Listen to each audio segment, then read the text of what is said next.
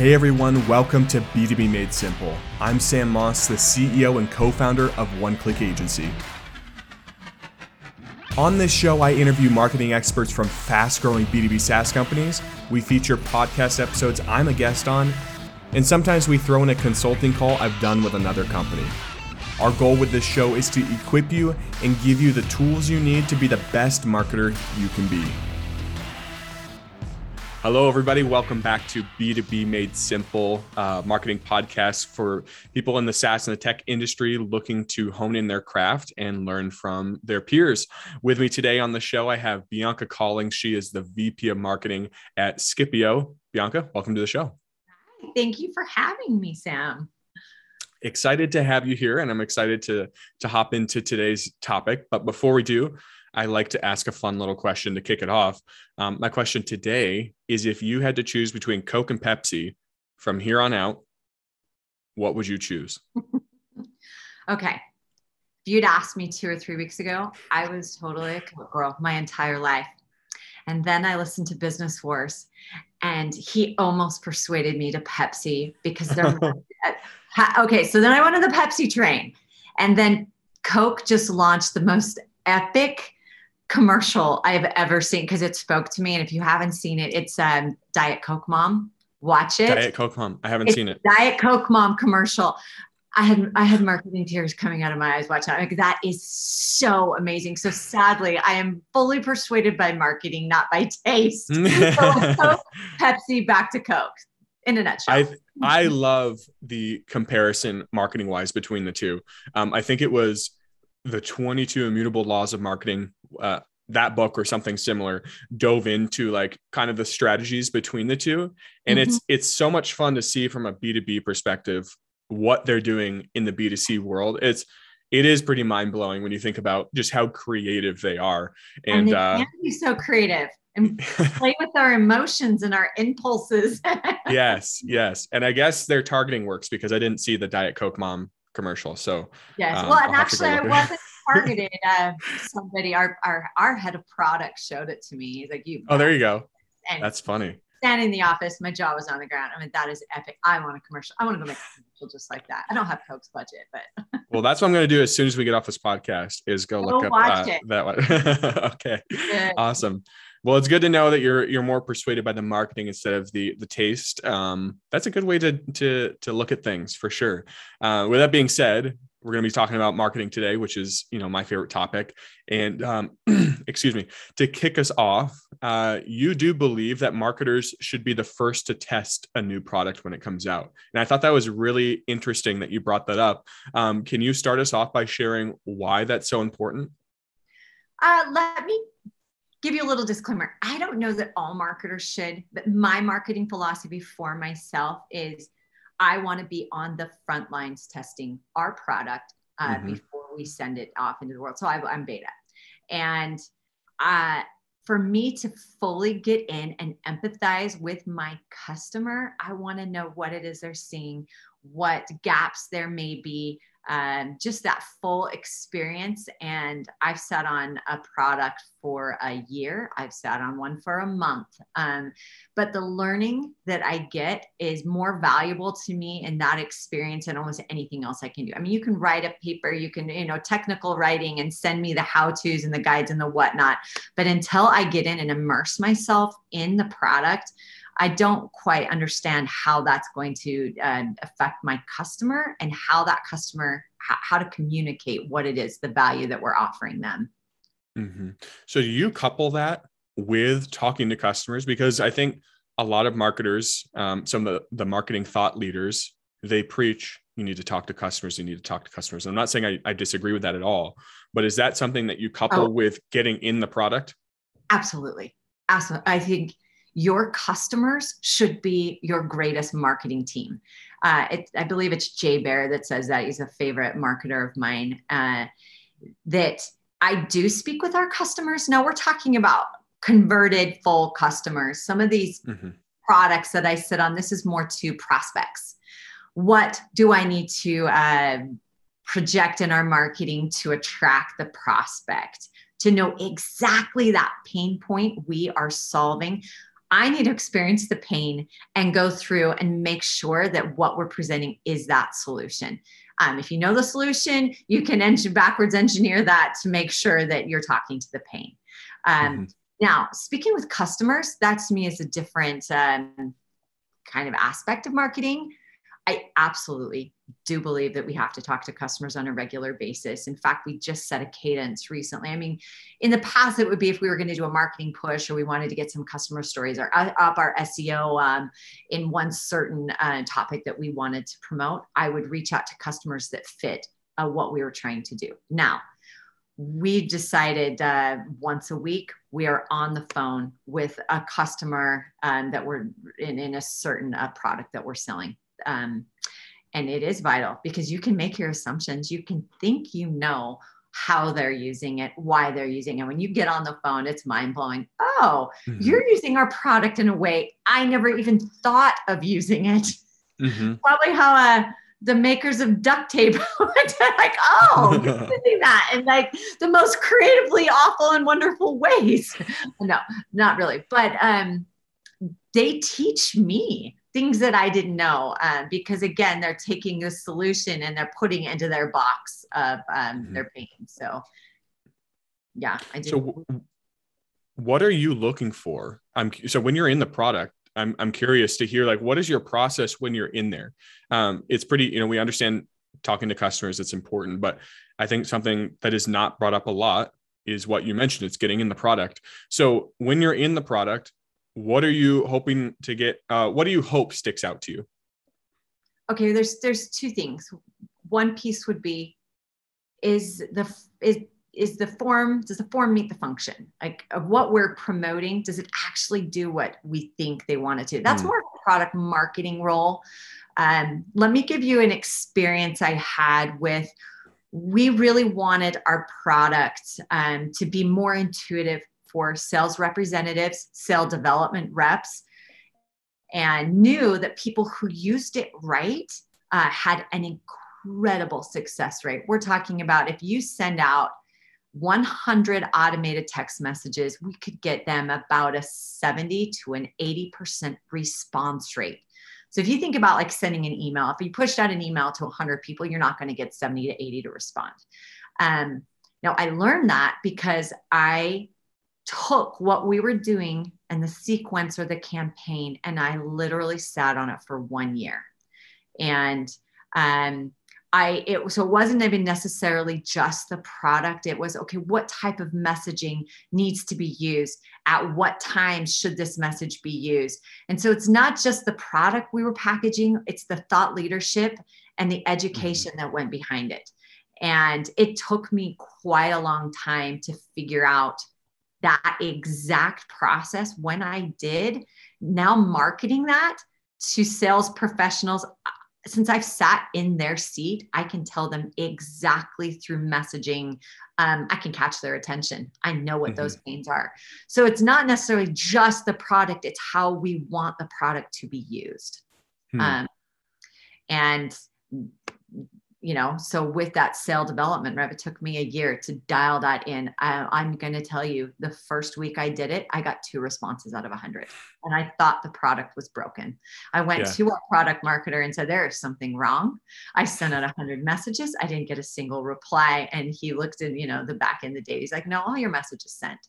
And so mm-hmm. it took me um, several iterations and conversations with uh, prospects to figure out what I needed to say to get them to respond from a text message. Hmm. Hmm. And you bring up an interesting point um, that this isn't just for product marketers, right? This is for the oh, marketing absolutely. function as a whole. You need to get in and at least familiarize yourself, right? Yeah, and I'm thinking really high level from a VP mm-hmm. standpoint. Mm-hmm. I don't necessarily need the content, my managers, content or yeah. my digital manager or my graphic designer. Well, yeah. actually, no. Uh, graphic design to make sure that uh, it is intuitive. They do play a, a, role in that, especially like in the UI. Is this intuitive mm-hmm. enough? Product marketers are usually the ones that you will see go in and have that experience with the product to make sure. But me, just at that high level, I want to make sure I am up in the sky looking down and making sure I see everything um, so that I can put all of those pieces together and make sure that we're running a seamless marketing campaign. And again, for me to do that, I want to experience it. Mm-hmm. What do you think it does for our marketing when we can get inside the brain or the best that we can um, of the end user? What kind of benefits do you see from that? Well, number one, we're not clueless. I the funniest.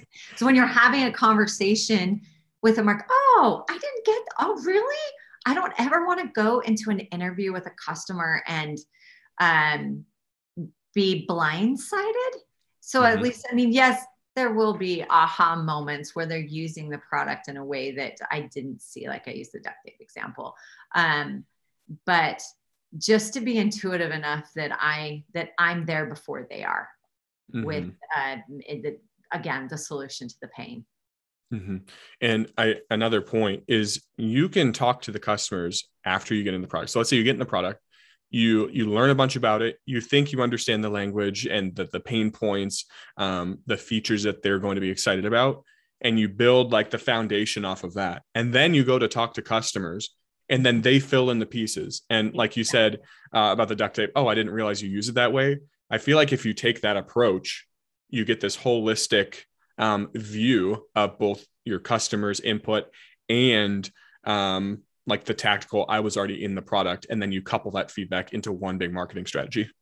Uh, yes, that's exactly it when you come in knowing their pain you or what it is you're trying to solve for them you've laid this foundation and it makes the conversations really really comfortable there's nothing worse than getting into a clunky conversation with a customer um, mm-hmm. they don't like you it's not a good relationship or nurturing experience um, so when you come in and you've already built this relationship where i get you i understand what you're going through uh, and here's the solution that you've told us makes your life better. Let's see exactly what you're doing and how you're using that. And they do fill in those gaps. And that's all this is it's learning and learning and more learning. There's nothing that I love more, okay, than sitting on the product. That's not even first. It's it's mm-hmm. communicating with our customers, and I sit in all of those interviews, every single one. Uh, I have a the, a product marketer in there with me, and the content uh, manager uh, with me as well. But I, again, I just love to immerse myself in their experience. Mm-hmm. So when it comes to a customer meeting, I'm curious, how do you uh, approach that, and how do you even get them on the phone or the Zoom call um, for that meeting? Is that something that's already set up with an executive in in your company, and you just say, "Hey, I'm going to tag along for the final 10 minutes of the meeting to kind of talk to them"? Is this something you reach out cold and set up? What does that look like? well we first i look at we look at the data mm-hmm. each interview there's an intent for us. There's something that we want out of it even though they don't know we want something out of it. So there's some kind of question that i'm trying to answer or there's a gap or there's some some marketing campaign i know we're going to launch. We're going to need content for that. So i uh, go and look at the usage data for the customers and that will tell me who i want to interview. Uh, for instance if I want somebody that is sending out um, a million messages and has a really high response rate, I want to know who they're communicating with, why, what did they say, um, or if I'm if I want um, to talk to somebody who uses campaigns and sequences really well, I'll look at someone who has a high usage of campaigns and sequences. Mm-hmm. I mean, there's that's these are two, very broad examples, but we'll go into the back end. I'll look at the data. I'll pull a list of users that that match the profiles that we want. Um, or the easiest is industry specific. Let's say we're um, going to an event in Atlanta and we're speaking with sales VPs, and I want testimonials and mm-hmm. case studies for them. I will go and I will pull a list and if your customers are actively using your product, they're most likely advocates. So mm-hmm. I always want to look for high usage. And uh, that's how I'll approach. And we reach out them. I reach out to them as the VP of marketing. Hey, I'd really love to hear your story. Do you have 20, 30 minutes so we could sit and chat?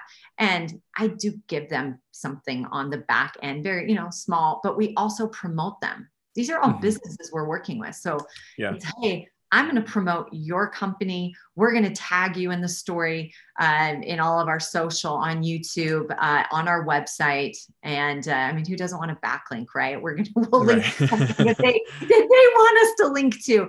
And I've never had anyone tell us no. Honestly, every person I've ever reached out to a customer story, they're very willing that's good to know. So that's interesting. You um, you reach out, you also give them something in return. You kind of pitch the value of it, and then a lot of times they're just going to say yes if you just approach it properly. Yeah, it's and isn't that with anything? It's the way yeah. it's the way we it's the way we approach things. I call it the marketing spin. You can make anything mm-hmm. sound great right now. Yeah. Um, but uh, yeah, I, am careful. I'm not going to call somebody who just had an issue with a customer support or you know was upset. Uh, I mean, that's that's a call for another department, and yes, they have mm-hmm. those calls as well. Yeah. but I, I and I'm not going to call someone that's not absolutely not using the product because they're not going to be an advocate. And again, that is a call for another department um, if someone's mm-hmm. not using. Um, so yeah, it's it's been it's been a good a good road. Mm-hmm. So we have listening to our customers. We also have, I don't know if I'd call it listening to the product, but just getting into the product. So we have two voices at us, right? Mm-hmm. There's also a, a third, and this is more of a compilation of your CEO, your stakeholders, your VCs, etc. Um, and you can't always take their advice as a marketer. You kind of have to stand your ground and and know, look, this is what our customers say about us. And sometimes it can seem like way too many voices. So to you, what is a key indicator that you're listening to too many voices, especially from above, as hard as that can be? Um, and what would you do in that situation? Uh, my first indicator when I'm listening to too many voices is it feels very chaotic. I feel mm. chaotic. It's not seamless. It's people pulling at me from several different angles. And yes, uh, stakeholders are going to have their opinions. Um, CEOs are going to have their opinions. Your developers are going to have their opinions mm. because you are promoting something that they built, right? So they're going to be vested in whatever it is you're selling. And uh, your data is always going to be your best friend. Um, nobody can dispute that, but there are certain things that you actually just don't even have data. I can't get the best data on a billboard. or, mm-hmm. I mean, if you're talking about legit marketing, now, fortunately for me, our CEO and our president have a very strong background in marketing. So they get what I'm doing and why I'm doing. But at the same time, they have very, very strong opinions about what should be going um, out into the world. And mm-hmm. Um, honestly, it's it's got to be data backed because it's something that you just cannot dispute. That mm-hmm. hey, our customers, we've spoken to 100 customers, and they came in through this ad. This is what resonated with them, or A B testing everything till the sun goes down. Because if you test and you test and you test, it's not opinions. The customers are literally telling you what they want to see and hear. Mm-hmm. And is that something that you communicate to the people above you or even the CTO? Like, hey, this is what a customer said about this. Um, I know that this is your baby, this is your product, uh, this is your vision but maybe we should go this direction with X.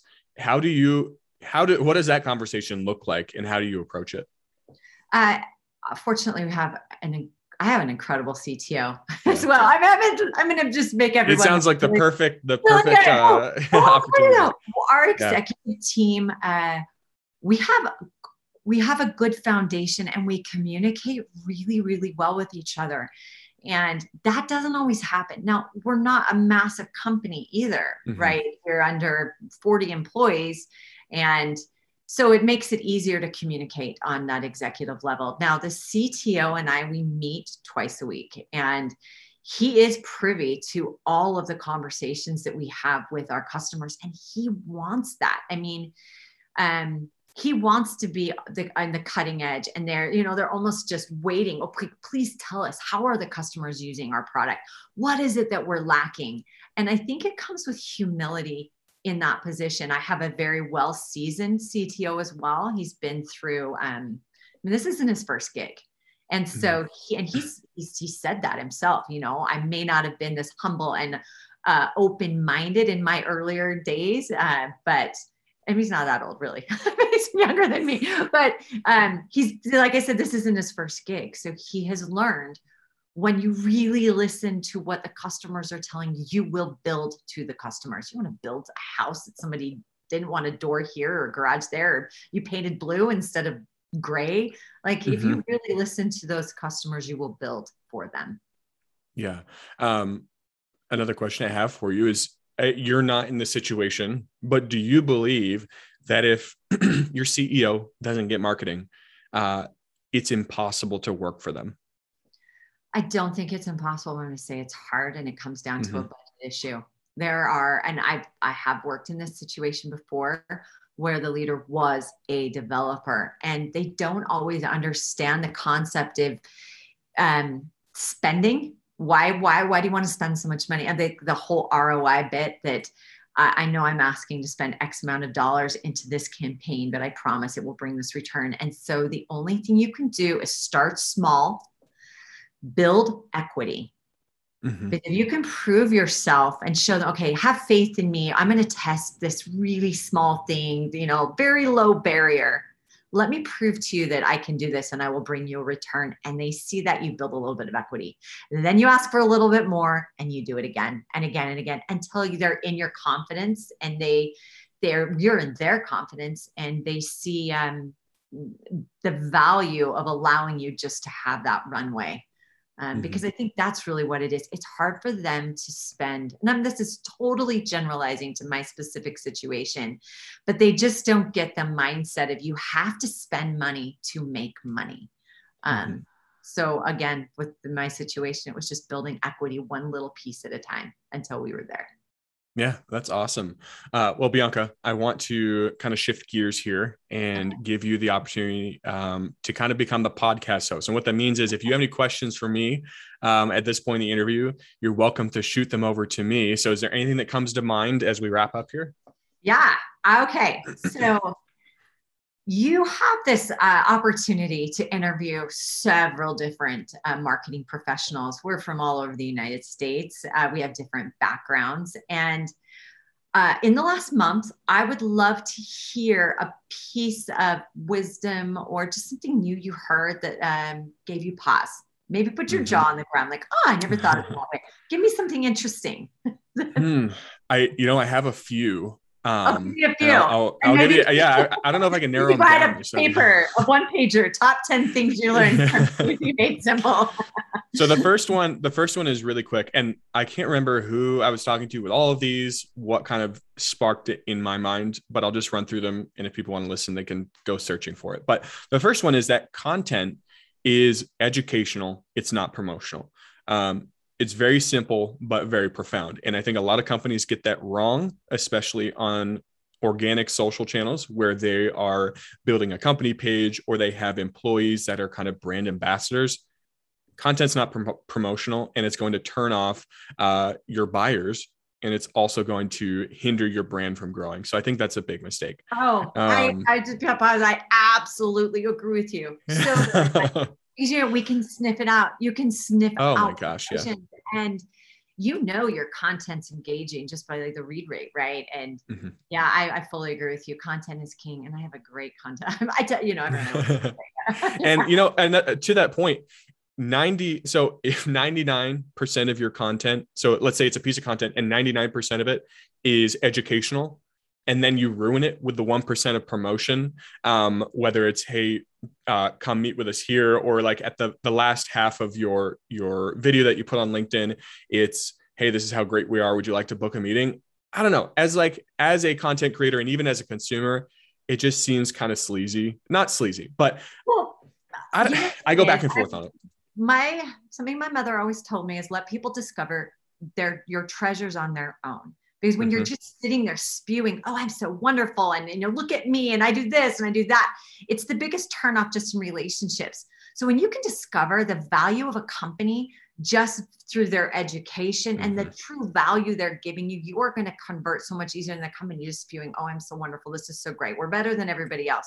And I love that you said, don't even add it into that 1%. Leave mm-hmm. promotional content for promotional content and, and, yeah. and grab them through yeah i love that the something content. so something i've seen too is people will will say to me so what we do is let's say we post on linkedin every once in a while i will put a link in the in the comments to sign up for our email list. And people are like, look at you promoting yourself. And I'm like, well, take a step back. If you actually look and look at our email list, it's actually 100% educational content as well. It's just like you receive it so you don't have to see it in the LinkedIn feed. And it's mm. nothing is promotional in there. And I have to explain to people like, hey, it may look a little promotional, but it's like it's actually not if you look at the content that we're sending out. And the same thing with let's say when our podcast comes out, we chop it up, we put it on LinkedIn, and then we put a link to our podcast. Again, if you if you listen to the podcast and you know that is 100% educational. There's not an ad to our company. I try not to talk about ourselves on the show. It's educational for marketers um, in the B2B world. So I think if you look at it like that, it's just moving someone from one educational piece to another if they would like to go. Right. Well, and you still have to have the link there or they can't get there. So I know. I mean, it, there's like a half a yes, percent. for sure. Uh, so another thing that that stuck out to me again, I don't remember where I heard any of this. Um, I know it was on the podcast at some point, um, but demand, just the definition of it was always confusing to me. I could never figure out what a demand marketer does and what their role actually is. And the more I immerse myself and talk to marketers um, on this podcast, I really realized that demand is moving someone that is not ready to buy into a buying cycle prematurely. Not necessarily prematurely, but earlier than they had expected or planned to.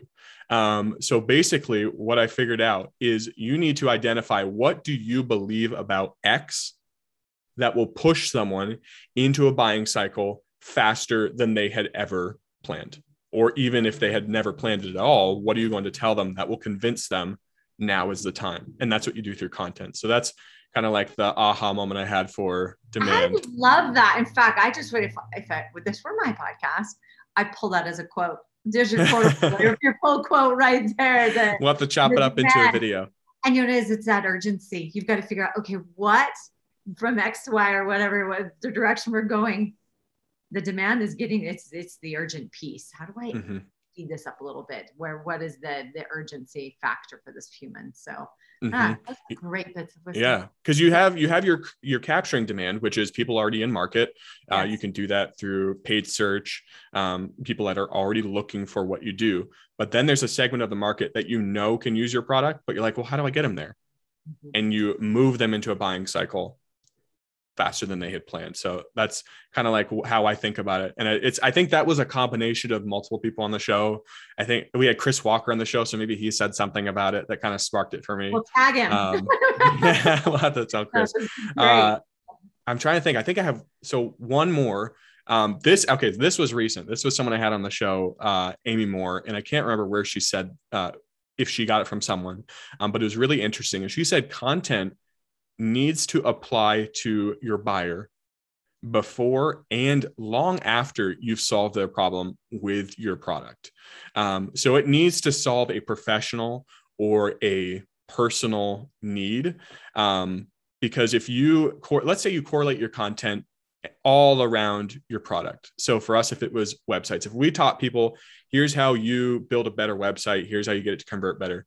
And then they go do that. And now it's, they win we are now useless in their mind when it comes to content. They're going to start to tune us out. But if we bring on awesome people like you and talk about marketing, if they buy from us, great. Guess what? After our service is done, they are continuing the relationship and learning from us because we have people that are speaking to their professional need through marketing. I think more people need to realize that when it comes to their content strategy. Really great too, right? Don't don't be one and done. Keep them coming mm-hmm. back resources that continue to educate and nurture them. Yeah. That's great. Mm-hmm. Yeah. So those are my uh my three pillars. Hopefully that that gives you something. Uh, love it. I love the spin at the end too. Learn something. Yes. Thank you. well, I appreciate it. Um, Bianca, I uh, want to say thank you for joining me on the show. Um, before we go, can you give us like the quick rundown of what Skipio does and what you guys have going on? Sure. We are uh, automated business texting for sales professionals, SDRs, the sales teams.